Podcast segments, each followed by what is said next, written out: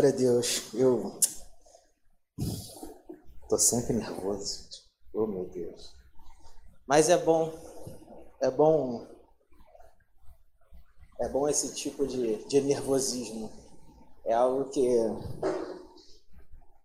parece que parece assim, a gente não tá humanamente assim preparado porque toda a nossa dependência fica em Deus, então... A gente, lógico, a gente se prepara, a gente estuda, a gente medita, a gente ora, a gente jejua, mas a gente tem que sempre estar com a nossa dependência de Deus em tudo aquilo que a gente for fazer. E tem um versículo em Provérbios, se não me engano, é Provérbios dezesseis, três, que é entrega todos os seus planos ao Senhor e Ele fará com que você tenha sucesso. Então, tudo aquilo que nós formos fazer, precisamos entregar nas mãos do Senhor, porque Ele nos dará a direção das melhores decisões, e essas decisões que serão tomadas nos farão com que nós obtenhamos sucesso em tudo aquilo que formos fazer. Amém? Bom, gente, sem mais delongas, é, esses dias eu estava meditando em algumas coisas na minha casa e eu estava escutando uma palavra da, da Igreja Betel e o, veio um, uma frase muito forte no meu espírito. Eu até compartilhei uma vez essa, essa palavra aqui quando a gente estava fazendo uma oração, e eu acredito que seja um momento de Deus para que é, essa palavra seja dita, porque nós estamos passando por uma das piores fases das nossas vidas, sabe? É, toda essa pandemia, tudo aquilo que a gente tem vivido, talvez a gente não esperaria viver. Assim, a coisa mais próxima que a gente tem de ter visto isso foi na gripe espanhola, isso foi em mil novecentos e dezoito. Ou seja, de repente os mais velhos já tenham passado por isso, mas, entre aspas, talvez essa geração nunca imaginaria viver um momento como esse. Quem diria a gente ficar isolado em casa, fazendo, sabe, conversas por celulares, não podendo ter nenhum tipo de contato físico, nenhum tipo de abraço. O pessoal começa a fazer várias comparações, né? Chegou o tempo do desenho dos Jacksons. Quem lembra do desenho dos Jacksons? Que era tudo por televisão, que era robô e não sei o quê. Pedia para vir, pedia para ir. E todo momento da nossa vida nós vivemos diversos tipos de situações. Todos nós, todos nós concordamos que no decorrer da nossa caminhada acontecem muitas coisas devido às circunstâncias da vida. Nós estamos num mundo onde nós temos a vivência de diversos tipos de situações e nós passamos por algumas necessidades. Às vezes nós temos algumas perdas inesperadas, às vezes acontecem algumas situações que nós não temos controle, e a pergunta que nós sempre fazemos quando isso acontece é: e agora? O que fazer? E agora? Um exemplo disso, de repente, é um pai de família que está trabalhando, de repente é mandado embora, acabou o sustento da família. E agora? De repente a gente é acometido por uma doença e a gente se pergunta, e agora? São coisas que nós vamos passar porque nós estamos nesse mundo. Mas algo que Deus colocou no meu coração, eu quero dizer para todos nós essa noite, é o seguinte: em tempo de novas estações, é tempo de novas provisões. Em tempo de novas estações, é tempo de novas provisões. Aleluia. E eu tomei essa palavra para mim e eu guardei ela no meu coração, tranquei ela, porque é um momento onde ninguém sabe, assim, de repente o que fazer, não sabia o que esperar quando isso aconteceu. E a pergunta que a maioria das pessoas deve ter, deve ter, sido, é, deve ter sido feita foi: e agora, o que fazer? E a resposta para isso é: em tempo de novas estações, é tempo de novas provisões. Sabe, é, o tema da mensagem é novas estações, novas provisões. E nós temos um Deus que Ele ama, mas ama nos ajudar. Ele ama prover, Ele ama cuidar, e nós precisamos tomar posse desse cuidado, dessa provisão, E eu queria listar hoje algumas características das, da provisão de Deus. A primeira característica que eu quero dizer é: a provisão de Deus, ela é incomum. A provisão de Deus é incomum.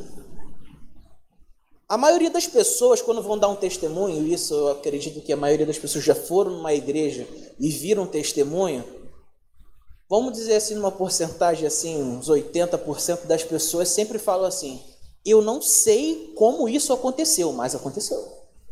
Eu não sei de onde veio, mas chegou. Eu não faço a mínima ideia de como aquela pessoa chegou até mim, mas ela chegou. Normalmente as pessoas sempre falam isso. Por quê? Foi de uma maneira incomum. E aonde que, de repente, a gente pode trazer isso para nós no contexto bíblico? Vamos abrir a Bíblia em Êxodo, capítulo dezesseis, versículo quatro. Êxodo, capítulo dezesseis, versículo quatro. Uma rápida contextualização da história, né? O povo de Israel estava sendo escravizado no Egito. Moisés se levantou como líder do povo através de uma instrução de Deus e retirou o povo do Egito. E aí, o caminho mais rápido, o caminho que Deus direcionou para eles que fossem para a terra que Deus prometeu a eles, foi através de um deserto. Imaginem assim, Moisés levando milhões de pessoas através de um deserto, tendo que, sei lá, cuidar de todo mundo. E uma coisa que a gente se pergunta é: como que essas pessoas se alimentavam? Milhões e milhões e milhões de pessoas, famílias, crianças. Porque quando chegou um determinado tempo, todo mundo começou a reclamar. Começou falando: no Egito era melhor, porque a gente tinha onde sentar e comer, e aqui no deserto a gente está passando fome. Como é que vai ser, Moisés? De uma maneira parafraseando, tornando assim a Bíblia, uma Bíblia em ação nos dias atuais. E aí, olha o que, que diz em Êxodo dezesseis, quatro. Vai dizer o seguinte: disse, porém, o Senhor a Moisés: eu lhes farei chover o pão do céu. O povo sairá e recolherá diariamente a porção necessária para aquele dia. Com isso, os porei à prova para ver se seguem ou não as minhas instruções. Vamos para o versículo oito. Vamos pular um pouquinho. Versículo oito. O versículo oito vai nos dizer o seguinte: disse ainda Moisés: o Senhor lhes dará carne para comer ao entardecer e pão à vontade pela manhã, porque ele ouviu as suas queixas contra ele. Quem somos nós? Vocês não estão reclamando de nós, mas do Senhor. Agora vamos para o treze. Dá um pulinho para o treze. O treze vai dizer assim: no final da tarde apareceram codornizes que cobriram o lugar onde estavam acampados. Ao amanhecer, havia uma camada de orvalho ao redor do acampamento. quatorze. Depois que o orvalho secou, flocos finos semelhantes à geada estavam sobre a superfície do deserto. quinze.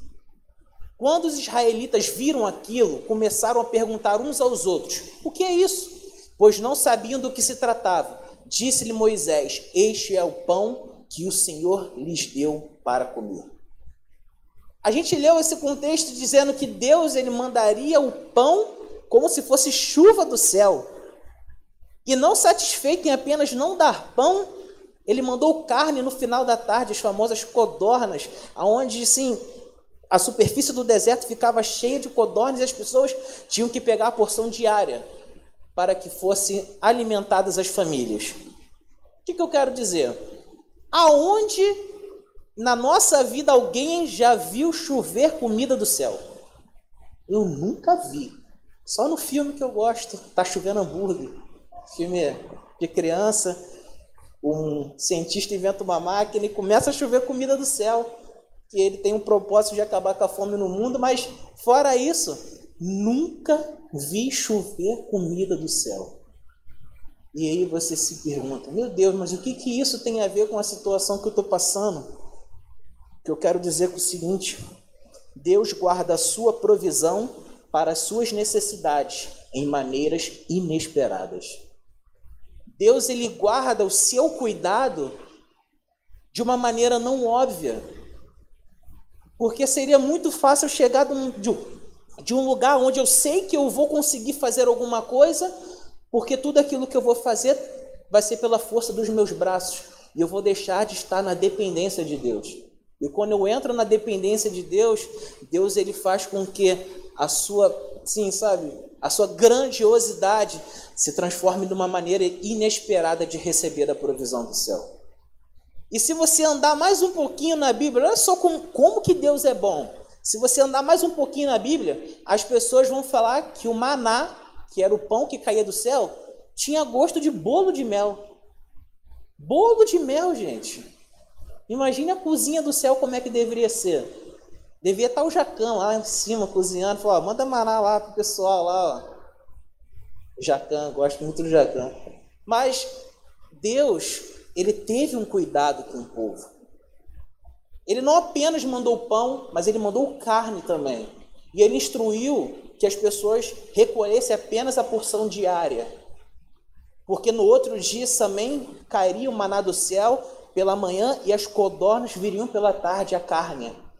Deus, ele é um Deus de provisão. E nesse momento, coisas incomuns podem acontecer nas nossas vidas. E a gente pode não saber de onde está vindo, mas não se preocupe. É Deus em toda a sua grandiosidade, mandando a provisão para mim, para você, para a minha família, para a sua família, para os meus negócios, para os seus negócios.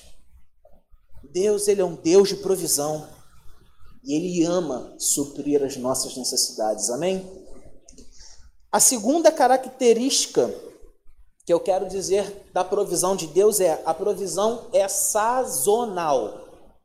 A provisão de Deus é sazonal. O que quer dizer sazonal? Sazonal quer dizer de tempo em tempo. Por exemplo, assim, um exemplo bem básico. De três em três meses, de seis em seis meses... Entendeu? De ano em ano, não sei, mas a provisão de Deus ela é sazonal. Vamos abrir em Êxodo, no mesmo capítulo dezesseis, mas no versículo trinta e cinco.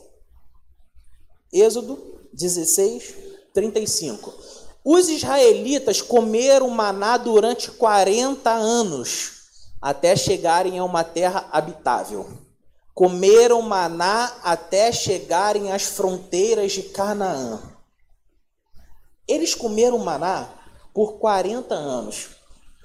E a gente, assim, pode imaginar de quantas formas as pessoas faziam maná para poder comer. Eu lembro de um episódio do seriado Todo Mundo Odeia o Chris, onde eu, o nosso amigo Julius, ele não queria mais comprar carne, por ele um cara sovino. E aí ele começou a comprar salsicha para dentro de casa. E a Rochelle, a mãe dos meninos, começou a inventar vários pratos. Sushi de salsicha, salsicha frita, cachorro quente, macarrão com salsicha, arroz com salsicha, salsicha recheada, salsicha ressecada. E tudo que era na casa era com salsicha. Agora imagine no deserto também. Todos os filhos reclamam, não mãe, não quero mais esse maná não. Faz o maná refogado, faz o maná frito, faz o maná é, é, esquentado, não sei. Mas durante quarenta anos eles comeram o maná do céu. Só que chegou em determinado momento que o maná acabou. Eu fico imaginando assim, de repente, o seu... Vou falar o nome assim, o seu... É, seu fulano, vai lá na tenda do amiguinho. Ô amigo, tem maná aí? Porque o meu acabou. Aí eu também não tenho maná não, o meu acabou. Aí vai lá na tenda do outro amigo. Tem maná aí? Não, meu maná acabou faz tempo. Bom, o meu também. Será que alguém já passou por uma situação assim, aonde nós tínhamos uma fonte de provisão certa e do nada essa fonte secou? Será que a gente já passou por uma situação aonde a gente estava contando com o nosso trabalho e de repente o trabalho acabou? Foi assim que aconteceu com o povo de Israel. Durante quarenta anos eles comeram maná. E depois de quarenta anos o maná acabou. E durante anos havia uma provisão e do nada essa provisão acaba. O que, que a gente olha assim e fala assim, e agora? O que, que a gente faz? Vamos abrir em Lamentações, capítulo três, versículo vinte e dois e vinte e três.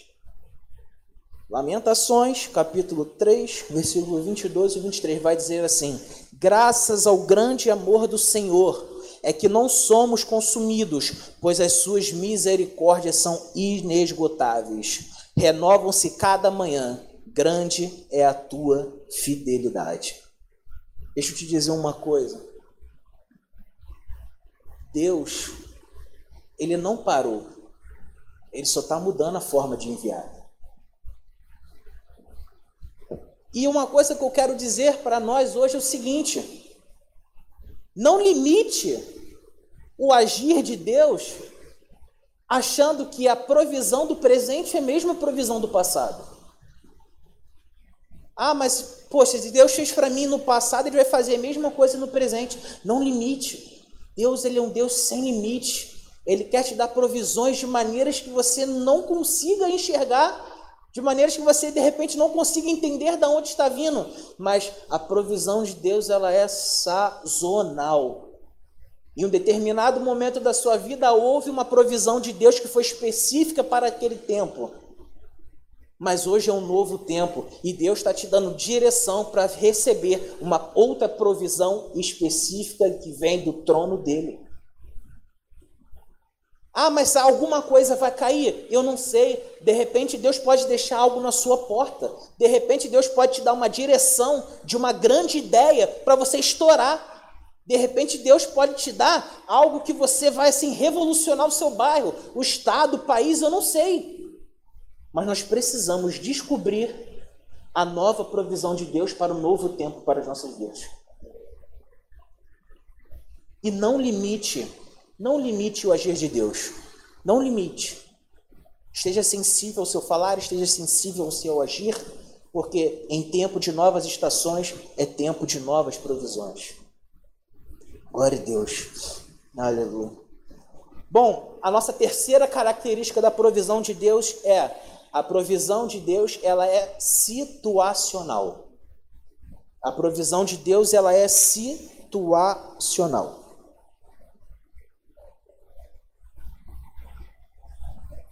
Vamos abrir em Mateus, capítulo quatorze, versículo dezessete ao vinte e um.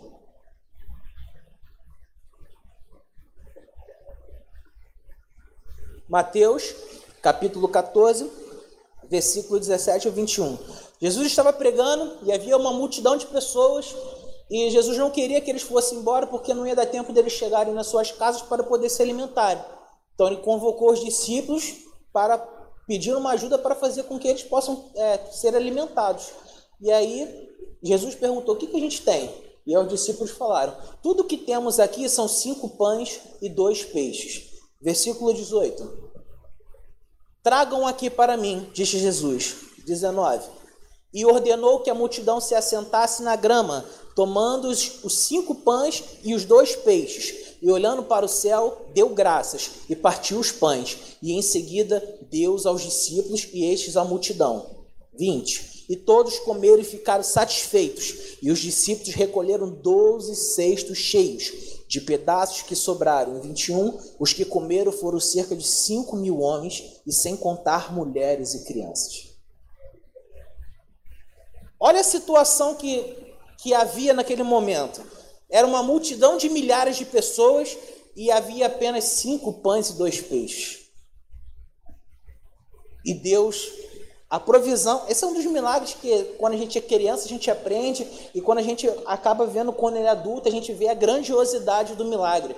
Cinco pães e dois peixes para mais de cinco mil pessoas. A matemática não bate, mas a matemática do reino é diferente. E olha, olha que interessante. Jesus ele estava num lugar com uma situação. Um pouquinho mais à frente, no mesmo livro de Mateus, prosseguindo na caminhada de Jesus, vamos abrir no Mateus capítulo dezessete, do versículo vinte e quatro ao vinte e sete. Mateus dezessete, do vinte e quatro ao vinte e sete. Vai dizer assim: quando Jesus e seus discípulos chegaram a Cafarnaum, os coletores de imposto e de, é, de duas dracmas vieram a Pedro e perguntaram: o mestre de vocês não paga o imposto do templo? Sim, paga, respondeu ele. Quando Pedro entrou na casa, Jesus foi o primeiro a falar, perguntando-lhe: O que você acha, Simão? De quem os reis da terra cobram tributos e impostos? De seus próprios filhos ou dos outros? Dos outros, respondeu Pedro. Disse-lhe Jesus: Então os filhos estão isentos. vinte e sete. Mas, para não escandalizá-los, vá ao mar e jogue o anzol. Tire o primeiro peixe que você pegar. Abra-lhe a boca e você encontrará uma moeda de quatro dracmas. Pegue-a e entregue a eles para pagar o meu imposto e o seu. Olha que interessante. Vamos colocar assim de uma maneira temporal.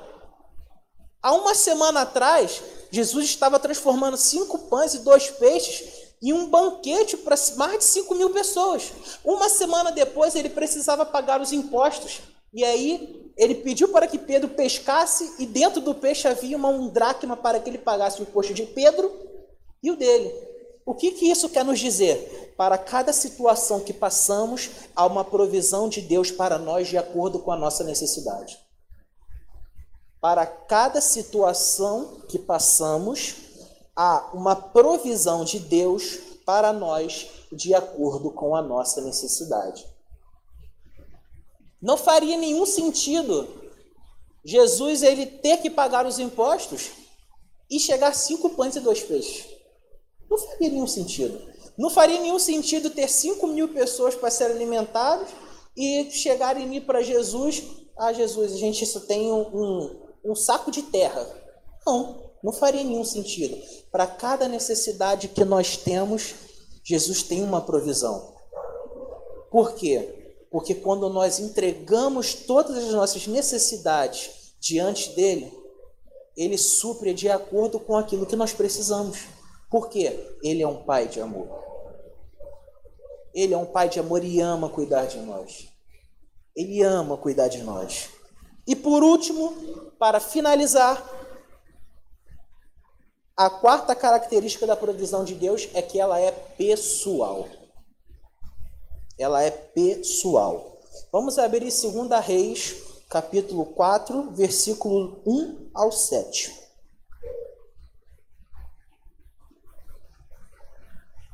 dois Reis, capítulo quatro, versículo um ao sete. Uma leitura média extensa, mas vamos lá.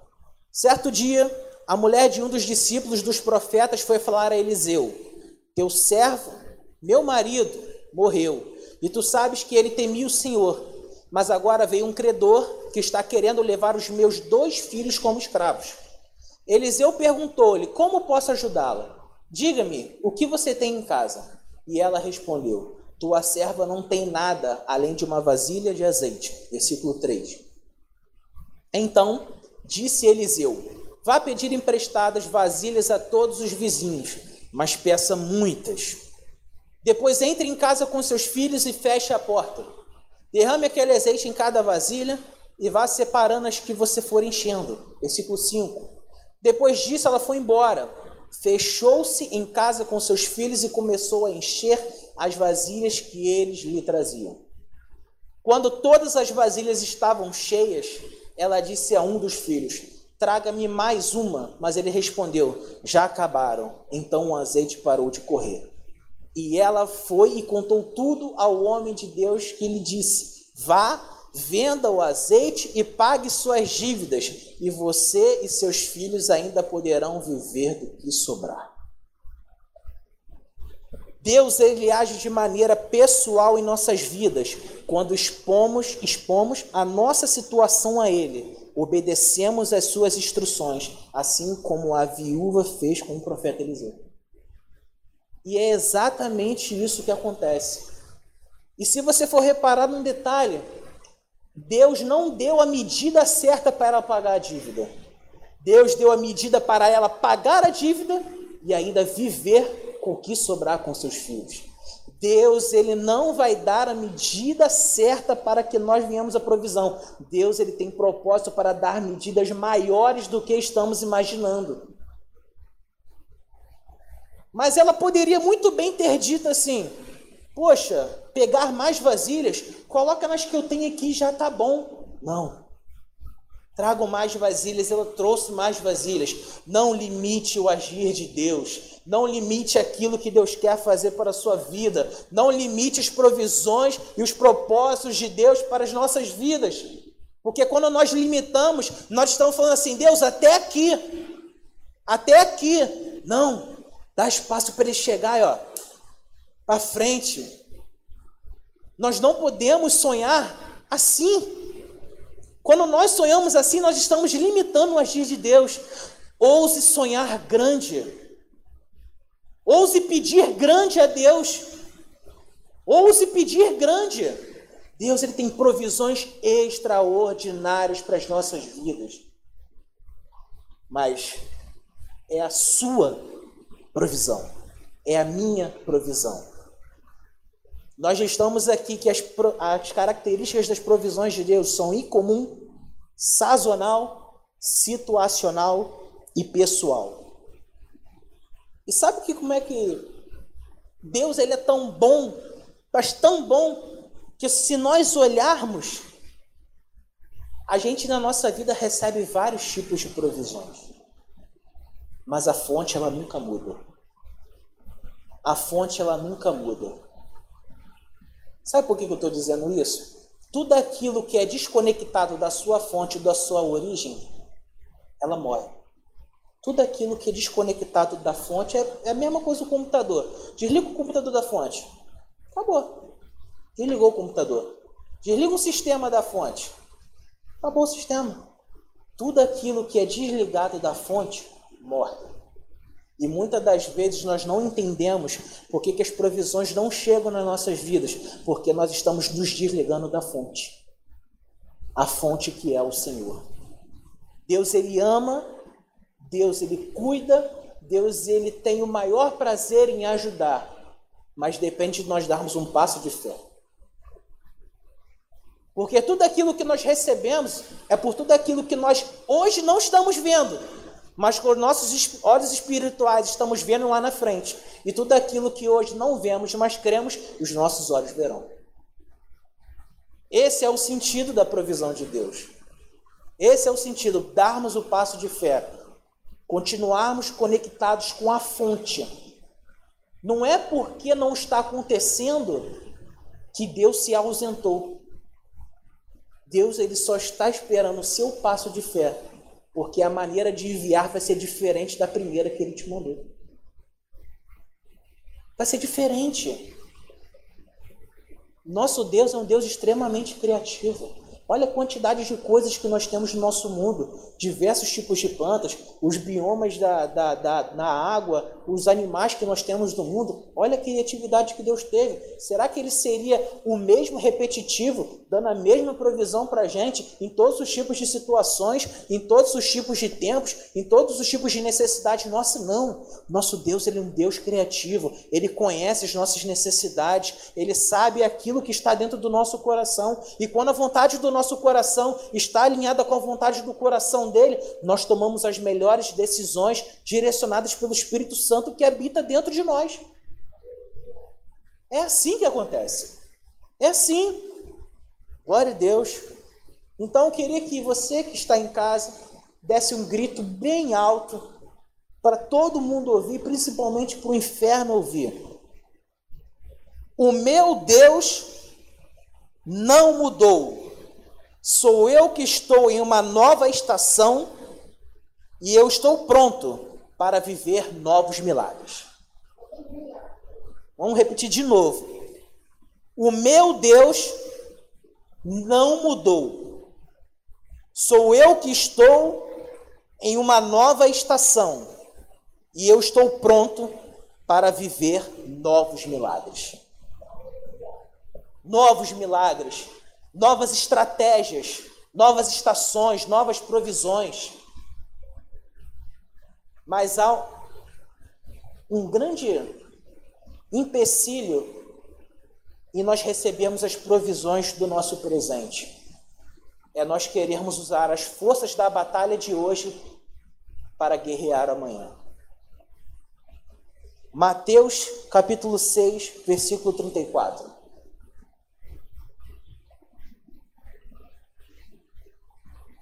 Portanto, não se preocupem com o amanhã, pois o amanhã se preocupará consigo mesmo. Basta cada dia o seu próprio mal. Se hoje nós temos uma necessidade, nós temos algo para resolver, vamos usar as nossas forças para resolver aquilo que nos está proposto hoje. Amanhã é um novo dia, amanhã é um novo sol, amanhã é um novo tempo, as suas forças serão renovadas e essas forças do amanhã serão para as batalhas de amanhã.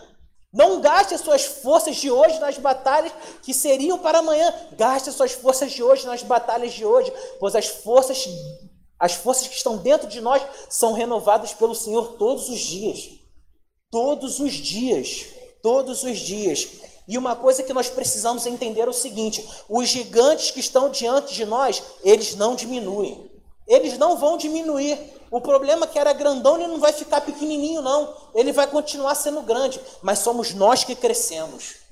Somos nós que crescemos, crescemos na palavra, crescemos expondo a verdade e as mentiras que estão sendo direcionadas a nós, crescemos no espírito, somos nós que crescemos, não são os problemas que crescem para cima da gente, não, somos nós que crescemos diante dos problemas. Somos nós, nós que crescemos. Antes de iniciar uma estação, declare como ela vai ser.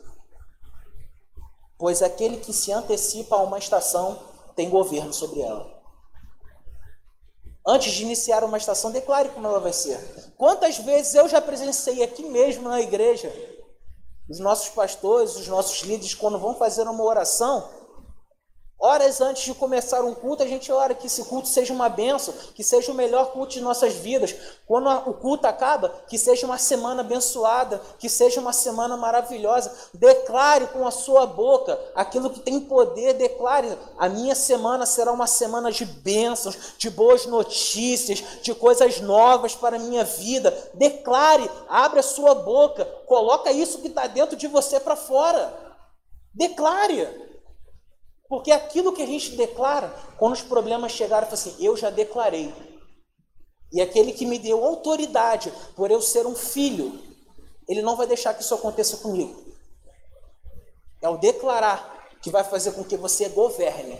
Pois aquele que tem governo sobre os dias maus, passa muito bem pelos dias bons.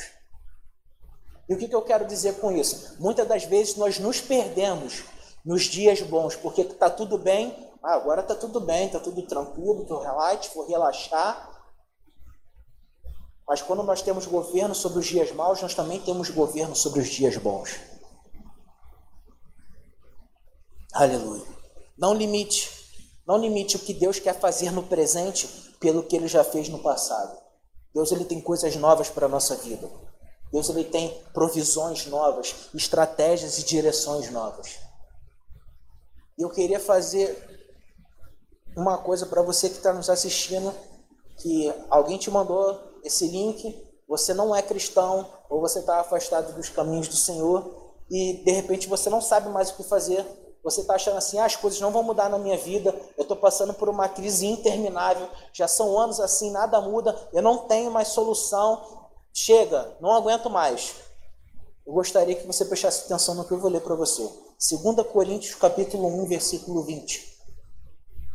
segunda Coríntios, capítulo um, versículo vinte, vai dizer o seguinte: pois quantas forem as promessas feitas por Deus, tantas tem em Cristo o sim. Por isso, por meio dele, o amém é pronunciado para nós para a glória de Deus. Deus tem provisão para a sua estação. Deus tem promessas para a sua vida. Basta você dar um passo de fé e entregar a sua vida com ele. Porque nós só temos acesso à herança do Pai quando nos tornamos filhos. Então eu quero te fazer um convite nessa noite. Talvez você esteja numa situação onde aos seus olhos não há mais solução. Mas o nosso Deus é o Deus da causa dos impossíveis. E Ele pode transformar toda e qualquer situação em uma outra estação com novas provisões, novas estratégias, novas direções, novas forças, novo ânimo, nova alegria, tudo novo. Porque Ele continua sendo bom. Ele continua sendo Deus. Pode tudo passar, mas as palavras do Senhor, elas não passam. Se Ele diz que para todas as promessas do céu há um sim e um amém, as promessas para a sua vida também há um sim e um amém. E eu quero fazer um convite para você essa noite. Se você acha que a sua vida não tem solução, ou que a estação que você está passando não tem mais jeito, eu gostaria que você se levantasse, ou da cama, ou do sofá, aonde você estivesse. Levantasse as mãos e desse um passo de fé. Pois aquele que dá um passo de fé tem o domínio sobre as suas estações, e Deus vai mandar provisão, Deus vai mandar ânimo, Deus vai mandar vida, um refrigério, escape, solução. Deus está mandando a provisão agora na sua casa. E eu gostaria que, se você tem o desejo de entregar a sua vida para Deus, ou se você está afastado e tem desejo de voltar para os caminhos do Senhor, eu gostaria que você fechasse seus olhos, repetisse essa oração comigo e logo em seguida mandasse uma mensagem para a gente, dizendo, sei lá, eu quero começar de novo, ou eu quero uma nova vida, eu quero ter esse Jesus no meu coração, eu não aguento mais, eu quero, sabe, um, um recomeço. Nós estamos aqui dispostos para te ajudar nessa caminhada. Amém? Então, gostaria que você fechasse seus olhos e declarasse assim comigo: Pai, eu entrego a minha vida ao Senhor e aceito como o meu único e verdadeiro Salvador. Deixo de lado todo o meu passado, pois por causa de Jesus eu fui justificado e hoje eu tenho vida. Deus, Deus, eu quero um novo começo na minha vida. Eu quero uma nova provisão para uma nova estação na minha vida. Em nome de Jesus. Eu gostaria de orar por você que recebeu essa palavra. Talvez você esteja passando por uma situação, você já é da caminhada cristã e talvez você esteja tomado pelo medo, pela ansiedade ou pela dúvida.